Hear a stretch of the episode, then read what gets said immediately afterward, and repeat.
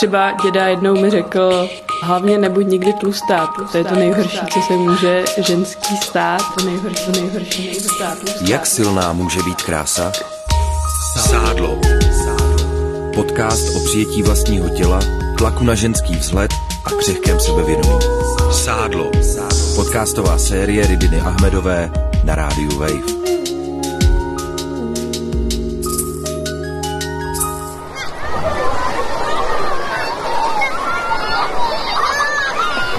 Sedím na koupališti a pozoruju ten mumraj.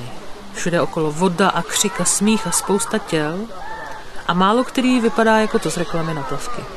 Děti řádí v bazénu a skáčou do vody a já přemýšlím, kolik z nich si prochází tím, co jsem si zažila i já. Kolik z nich vyrůstá v těle, o kterém jim jejich okolí říká, že by mělo vypadat jinak. A kolik z nich ze sebe tuhle tíhu kritiky od spolužáků, kamarádů i vlastní rodiny zvládne se třást. Vítejte u prvního dílu podcastu Sádlo, který je věnovaný dětství a rodině.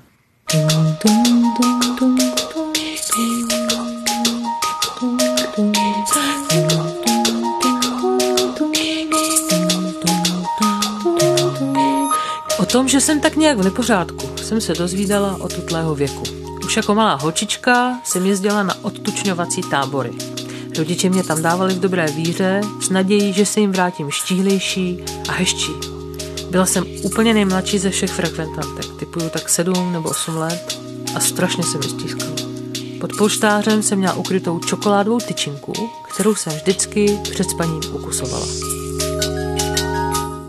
Jaké je to vyrůstat s informací, že nemáme ty správné proporce, ví i Tereza, první z žen, které zareagovaly na můj facebookový post, ve kterým jsem vyzývala ke sdílení osobních zkušeností. A podobně jako řada dalších žen, se kterými jsem mluvila, má i ona úplně běžný a štíhlý typ postavy. A přesto její tělo řešila rodina od jak živa, protože zkrátka měli jinou představu o tom, jak má atraktivní žena vypadat. Třeba děda jednou mi řekl, hlavně nebuď nikdy tlustá, to je to nejhorší, co se může ženský stát. A jako dodnes si přesně pamatuju tu situaci a jako ten pocit a jsou to asi drobnosti, nebo asi ten člověk to vnímá jako drobnost nebo jako nic, ale mě tyhle ty věci jako od malička hrozně zasahovaly a formovaly. A vlastně tohle bylo takhle častý jako od mužů v mý rodině, jako od otce, a máš velký zadek. V těchto kalhotech konkrétně máš jako nejhorší zadek. A nebo zase ten děda a mi říkal často, jako dávej si pozor, začínáš mít nějaký rozkydlý stehna a takovýhle. Už jako od dětství mě vlastně hrozně zpracovávali v tomhle. S Terezou se dnes vidíme poprvé v životě. Sedíme spolu v kavárně a je to zvláštní pocit, na který si jen pomalu zvykám. Skoro vůbec se neznáme, a Tereza mi začíná vyprávět o svých nejintimnějších zážitcích. Prostě už fakt od dětství nebo od začátku puberty jsem jako měla předložený to, jak bych teda měla vypadat a co pro to mám udělat, ale nikdy jsem tak jako nevypadala, i když jsem to všechno vlastně dělala jako po dost dlouhou dobu svého života a stejně se pak jako vždycky, vždycky se objevila nějaká poznámka jako na, na nedostatečnost, prostě máš, máš prdel jak valách, podívej se na sebe.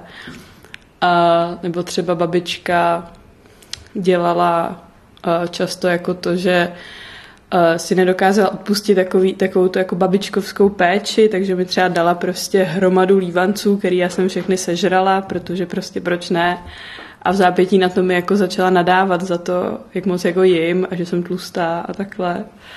Takže tyhle ty poznámky z rodiny ve mně jako sformovaly to, že prostě uh, je tady nějaký ideál a pokud ten ideál jako nebudu dodržovat, tak jsem prostě v prdě, jako že vůbec se mnou život nepočítá vlastně. Z vlastní zkušenosti dobře vím, jak tyhle výroky dokážou dospívající holce brát půdu pod nohama. Jak mít ráda svoje tělo, když cítíte, že jeho proporce přináší zklamání a nelibost vašim nejbližším. Tereza se s tím vyrovnávala velmi těžko a došlo to daleko, až k poruše příjmu potravy, kterou rodina těžce tolerovala. Uh, moje, moje matka jako ta, ta v tom taky docela dost jela, ale ne tímhle tím jako úplně ponižujícím způsobem, ale spíš jako tak, že že se spolu teda jako snažíme si držet tu linii a takhle. A prostě bylo úplně pohodě, když jsem si třeba dala jako k večeři jabko a taveňák a matka mě v tom jako podporovala, že prostě takhle, takhle to je dobře, takhle teda budeš hubená a jako ta, ta dobrá. Nebo pak tam jako probíhaly i nějaký bulimický epizody, jako který mi jako ne, nevyvracela nikdy, nebo no, jako bylo to tak. jako nikdy, nikdy to nebylo zaraženo, nebo nikdy tam nebyl žádný komentář, jako nedělej to. A to bylo vlastně jako dost krátký období, já jsem nikdy nebyla jako třeba v nemocnici kvůli tomu, nebo neřekla bych, že jsem měla vážný problém jako s bulimí, ale prostě dělo se to jako v určitém období a a vlastně to bylo vnímané jako, že to je dobře, no, že, nebo že, to, že se minimálně se o tom prostě nemluvilo. Vědělo se, že se to děje, ale dobrý. Jako ne, nebudeme to řešit prostě. no.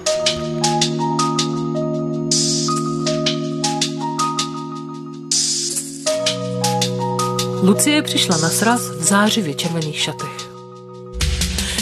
Na první pohled na mě působí dojmem, že se ve svém kyprém těle cítí moc dobře. Ale i ona jako malá od svých nejbližších slýchala, že její postava nevypadá tak, jak by správně měla.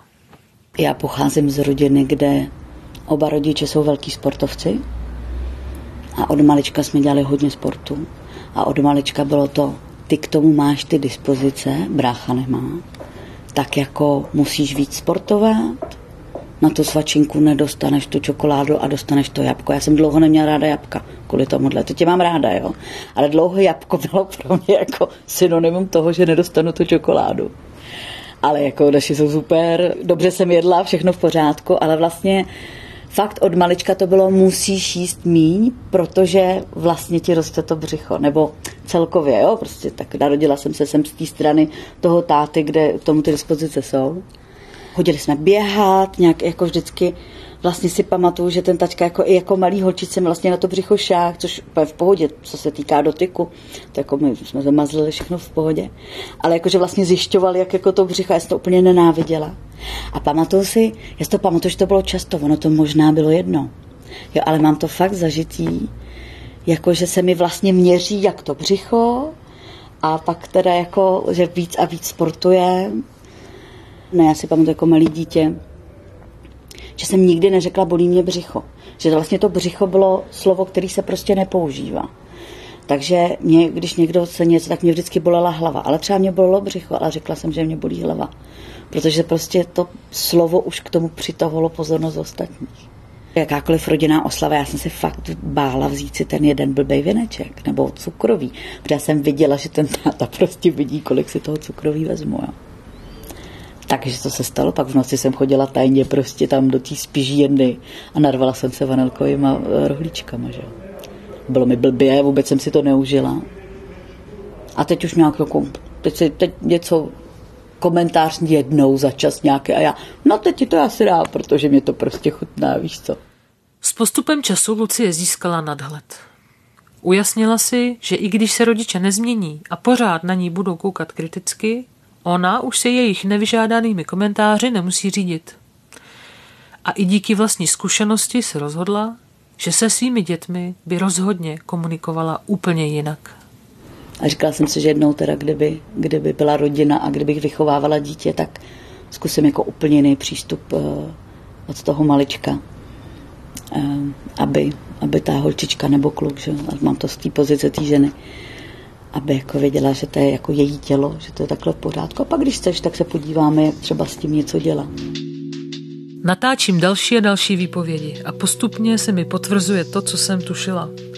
Dětské sádlo je kritizované v opravdu mnoha rodinách. Mě naši často říkali, ty bys byla taková hezká holka, jen kdybys zhubla. A táta se smál, ty máš teda tlustý sklo, haha. A ségra zase, Víš, že máš na zádech stuku takový madla? A když už jsem nebydlela doma a vracela se k rodičům, tak si mě můj jinak hodnej táta prohlídl a druhá věc hned po pozdravu a úsměvu byla mm, ty jsi stloustla. Mm, ty jsi zhubla, viď? Jana si seznam hlášek z dospívání sepsala a cituje mi ty, které jí nejvíc utkvěly. Měla by si spevnit to svoje tělo, protože na tohle se jako nedá koukat. Jako koukej se na to sádlo, prosím tě, jako to, to si snad děláš legraci. Ty nevidíš, jak se ti to triko zařezává, ten komentář na to, jako jak by mělo být to moje oblečení volné. Měla jsem třeba místy pocit, že jako po mně to okolí chce, aby jsem doslova nosila pytel. Jo, potom tady mám, hele, takovýhle pneumatiky na bikiny nejsou, kup si trošku e, jako jiný plavky, jako plavky v celku teda takže to jsem zase jakoby si začala kupovat plavky v celku teda. Jo, do tě kdy bude chtít. Vždyť se k tobě v té posteli bude kutálet.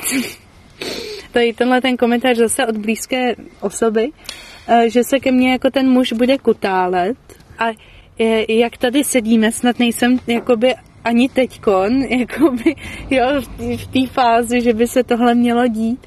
A zase to byl komentář, který mi řekl někdo, když jsem opravdu měla lehkou nadváhu, jakoby, ale byla jsem zdravá, no prostě nechutný komentáře, a koukni se na ten svůj zadek, tak to je prostě takový jako typický komentář zase od někoho blízkého v mý rodině.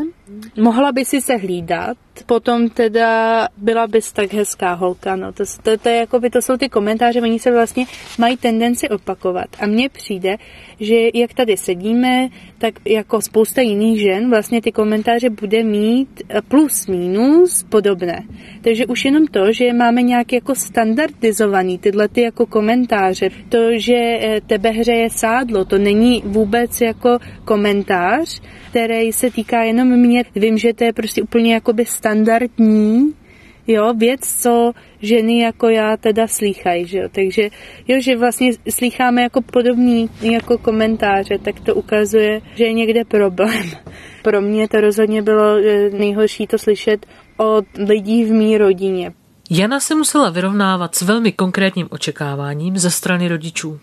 Ti měli jasnou představu o tom, jak by měla vypadat a čeho by svým dokonalým zevnějškem měla dosáhnout.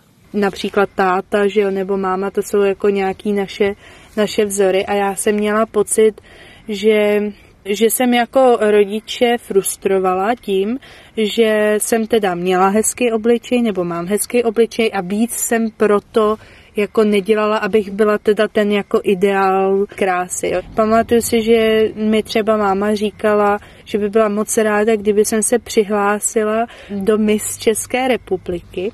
Takže u nás doma panovaly tyhle ty hodnoty. Jo že mi říká, že ty máš tak hezký obličej, kdyby si zhubla, mohla by si se přihlásit, vem si, kdyby si to vyhrála.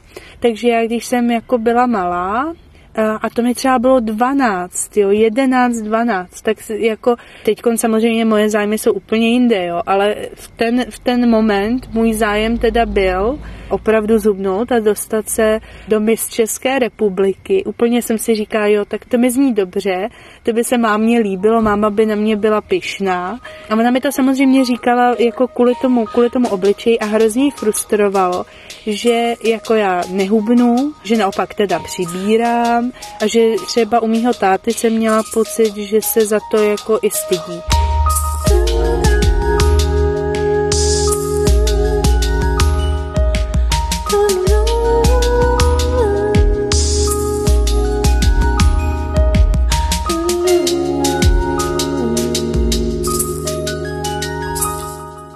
Slyšet příběhy ostatních mi přináší radost i neklid.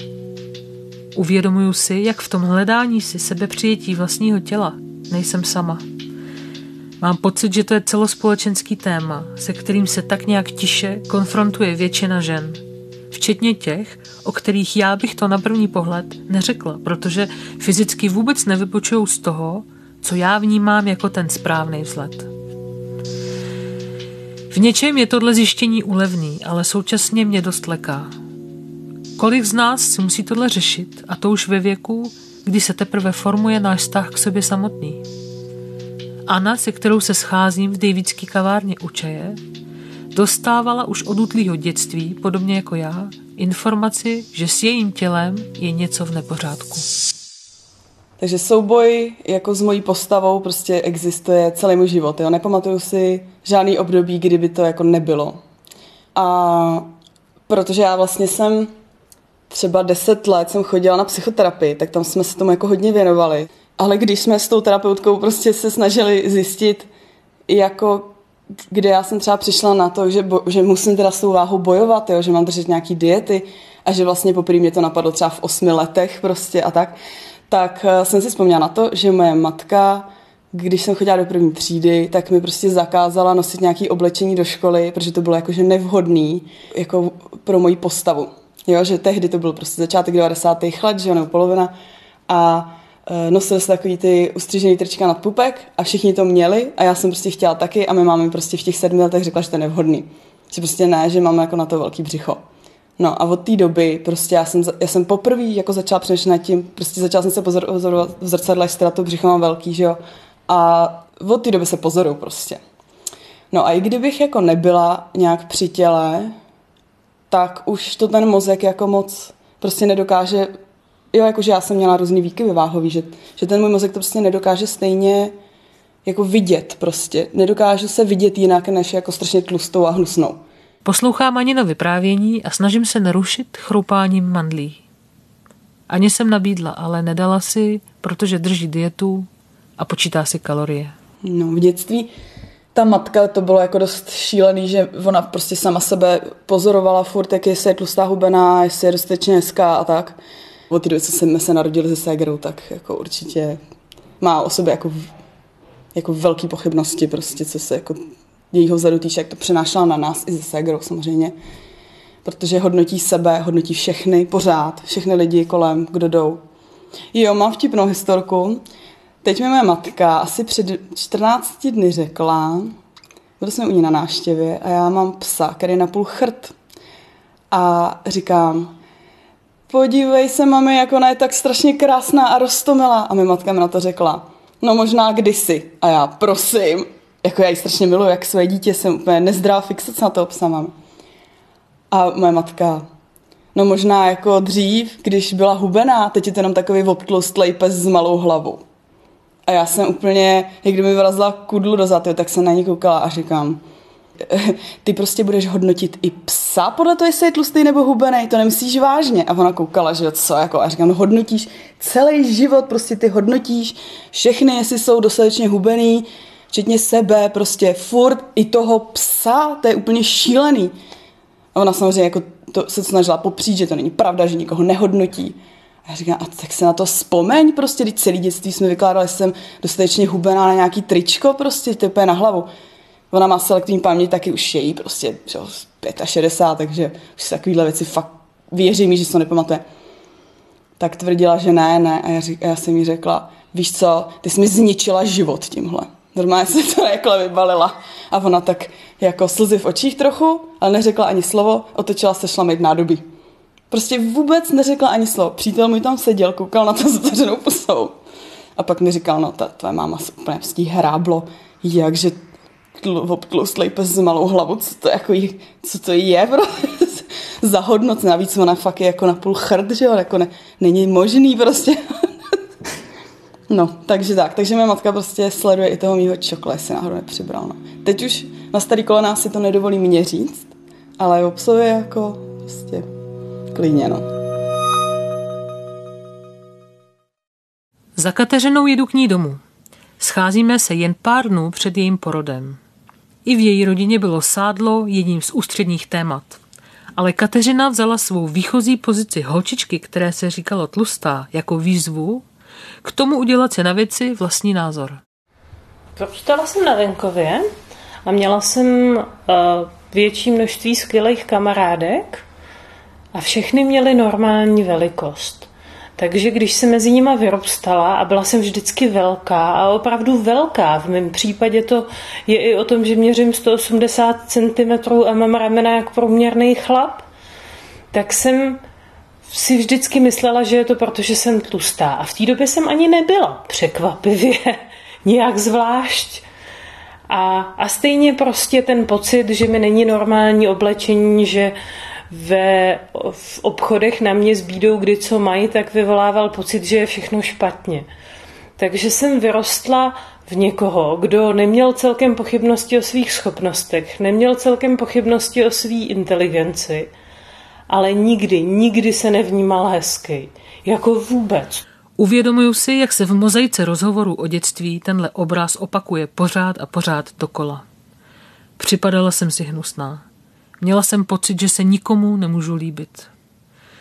Dobře to sama znám a vím, jak těžko jsem s tím dlouhý roky žilo a kolik mých životních rozhodnutí to ovlivnilo. Kateřina je přesvědčená, že vedle rodiny a školy jsou tady ještě další zásadní vlivy, který nám už odmala berou jistotu a očkují nás pocitem nedostatečnosti. Tam je ten signál z médií, ten je nevyhnutelný. Prostě to, že nevidíme v médiích, to, že nevidíme v, ve filmech, v seriálech, v, v čemkoliv, co jako v časopisech nikde nevidíme tlustí lidi, to dělá strašně moc.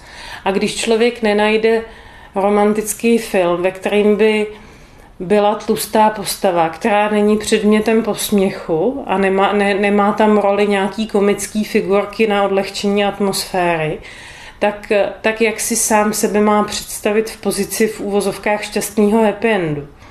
Jak si má uvědomit, jak má přijít na to, že i pro něj ty happy endy existují, i když nevypadá jako Sandra Bullock nebo já nevím, někdo jiný. Uh, to si myslím, že dělá strašně moc. Stejně tak v knížkách. V knížkách taky nejsou tlustý holky, který by, o kterých by někdo řekl, že jsou tlustý a zároveň byly jakoby úspěšný ve vztazích nebo v lásce. Není to nikde, ani v časopisech, nikde. Tak kde, kde jakoby se má člověk dozvědět, že i tlustý můžou mít jako dobře se, jo? nebo může to dobře dopadnout pro ně. Kateřina udělala v dospělosti velký rozhodnutí. Začala vědomně a systematicky pracovat na tom, aby se přijala taková, jaká je, a tím ovlivnila i svoje okolí. Jak sama říká, doma byli tlustí všichni. A tím, že bylo zvykem přísně hodnotit vzhled, neměl o sobě valné mínění nikdo z rodiny. Já jsem tohle nejvýrazněji vnímala asi u mamky, u který jsem tu kritiku na postavu a na vzhled vnímala celý svůj život, co se pamatuju. Když to vemu kol a kolem, tak každou chvíli, když si zkoušela v oblečení, tak se oblíkla, tak na sebe se podívala a řekla, hm, jsem tlustá, je to blbý, je to hnusný.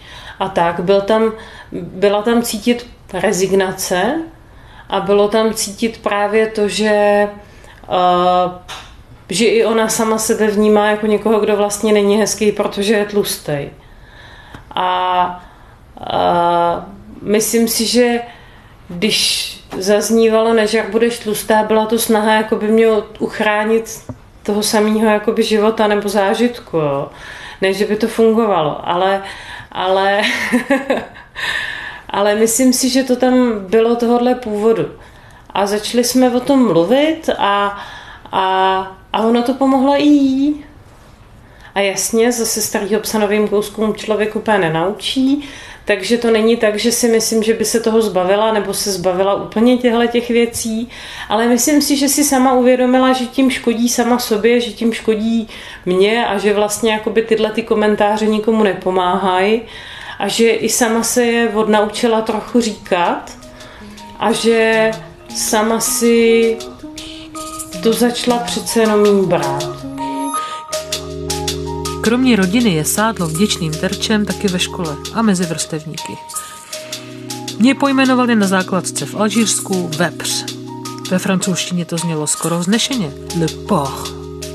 Na táborech jsem byla tlustoprtka a ještě k tomu briketa a černoušek bubu, protože tmavší kůže se taky neodpouští. Urputně jsem se snažila předstírat, že je mi to fuk. A doma jsem pak zajídala smutek, aniž bych byla schopná o tom s kýmkoliv mluvit. O tom mrazivější pro mě je, že stejný urážky zažívala i Aneška, která se stala terčem šikany na základce ve sportovní třídě. Holky chodily, říkali, já mám 40 kilo a já jsem tu dobu třeba měla k šedesátce, ale přitom jsem byla, protože jsem byla hodně osvalená, tak jsem prostě vypadala normálně, byla jsem těžší vždycky, ale měla jsem z toho strašný stres, že, že jsem vlastně jako těžká. A přitom jsem byla jako fakt si myslím krásná holka a nebylo na mě nic navíc. No. Jako kluci říkali, že mám tlustý nohy, tak jsem vůbec nenosila sukně. Přestala jsem nosit sukně. Naučila jsem se zadržovat jako dech, hodně jsem uh, zatahovala břicho. Aniž bych jakoby vlastně měla zase tak co, tak si myslím, že to taky jako nebylo dobrý pro zdraví, že jo, nebo... Jo, říkali mi tlustoprtko, sádelnice, prasnice. Vlastně jakoby asi bych nenašla jediný termín, o tloušťce takový jako hanlivý, který mi nebyl řečený, no. Jako fakt úplně všechno možný, no. Sama dobře vím, jak zahambeně se terč šikany cítí. Bylo mi 11, 12 let a bylo pro mě v podstatě nemožné ty věci sdílet. Jakoby jejich vyslovení ještě zvětšilo to už tak obrovský ponížení. Ani Aneška se svým rodičům nedokázala svěřit. Rodiče se mnou nemluvili, nebo rozhodně ne o takových věcech a spíš mě taky. Mě říkali, že jsem tlustá doma. A nemyslím si, že by vyloženě asi na mě chtěli nějak jako cílit, že by mě chtěli ublížit nebo nějak to, možná spíš jako by si jenom neuvědomili, že používají jen tu formu té negace a že mě jako by nechválili, nepovzbuzovali mě, ale vlastně mi říkali vždycky jen to špatný na mě, jako vypíchli, takže, ale já jako dítě, že jsem slyšela prostě seš hrozná, za nic nestojíš, jako tím, že mě um, tam, že mě to způsobilo jako bolest nejenom, nejenom jako ohledně toho tými jako žetlouštky, tak vlastně jako se to na mě podepsalo, že jsem, vůbec jsem se neměla ráda, jako no.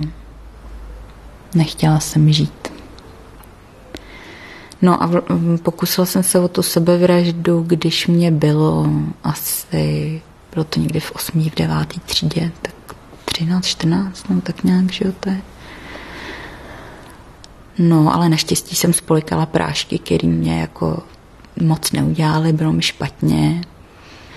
No a pak, pak jsem ještě jako měla nějaký takový pokusy a, a, a, a myšlenky, ale vlastně jak jsem přišla na to střední mezi lidi, kteří mě chápali a vlastně jsem hodně, hodně mluvila s nimi o tom, tak jsem se trošku tím jako byla léčila, no.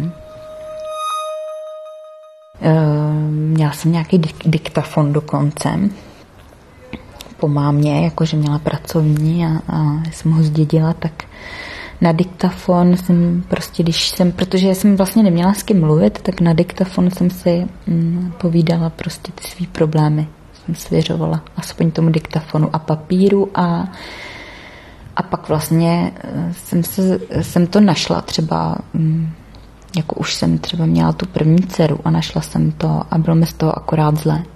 Tak jsem to všechno vyhodila a a ty kazety, to ještě nějak na té střední, když jsem to slyšela, i ten pláč do toho, tu bolest toho dítěte, tak ty jsem jako celý jako vytahala z toho, že jo, ty pásky a, a zmačkala, zničila. Protože mě z toho akorát bylo zlé, akorát mě to otevíralo ty staré rány, že jo, a to jsem nechtěla. Vlastně svůj, svůj účel to splnilo, že jsem to ze sebe dostala nějak a ale už jsem to teda nechtěla slyšet znovu, protože si myslím, že by to prostě neměly takhle ty děti zažívat. Pokaždý, když vypínám diktafon, cítím, jak se nám oběma ulevilo, že vůbec ty věci můžeme vyslovovat a sdílet. Jak řekla jedna z respondentek, tohle je tabu i mezi kamarádkama. Sádlo je téma, který se běžně neotvírá, ale to by se podle mě rozhodně mělo změnit, protože ve chvíli, kdy o tom začneme mluvit, se třeba víc lidí zamyslí nad tím, jaký dopad může mít jejich letmá poznámka nebo narážka. A to, co se nám zdálo jako náš osobní problém a nedostatek, se možná vyjeví spíš jako symptom toxického nastavení společnosti, kdy je naše tělo tak trochu tělem všech ostatních a kde kdo si přivlastňuje právo jej posuzovat a hodnotit ale je jen na nás, nakolik si tyhle komentáře, doslova i obrazně, budeme pouštět k tělu. Pokud byste i vy, kdo posloucháte, měli chuť sdílet vlastní zážitky, tak budu moc ráda. Zajímají mě vaše zkušenosti, vzpomínky, postřehy. Zapojte se do diskuze na Facebooku Rádia Wave nebo pište klidně i anonymně na mail sádlo zavináč rozhlas.cz. Těším se na slyšenou v druhém dílu podcastu Sádlo, ve kterém budeme mluvit o vztazích, milostném životě a sexu. Sádlo. Podcast o přijetí vlastního těla, tlaku na ženský vzhled a křehkém sebevědomí. Sádlo. Podcastová série Ridiny Ahmedové na rádiu Wave. Poslouchej zpovědi dívek a žen, které nezapadají do představ okolí. Sádlo najdeš na webu wave.cz, v mobilní aplikaci Můj rozhlas a v dalších podcastových aplikacích.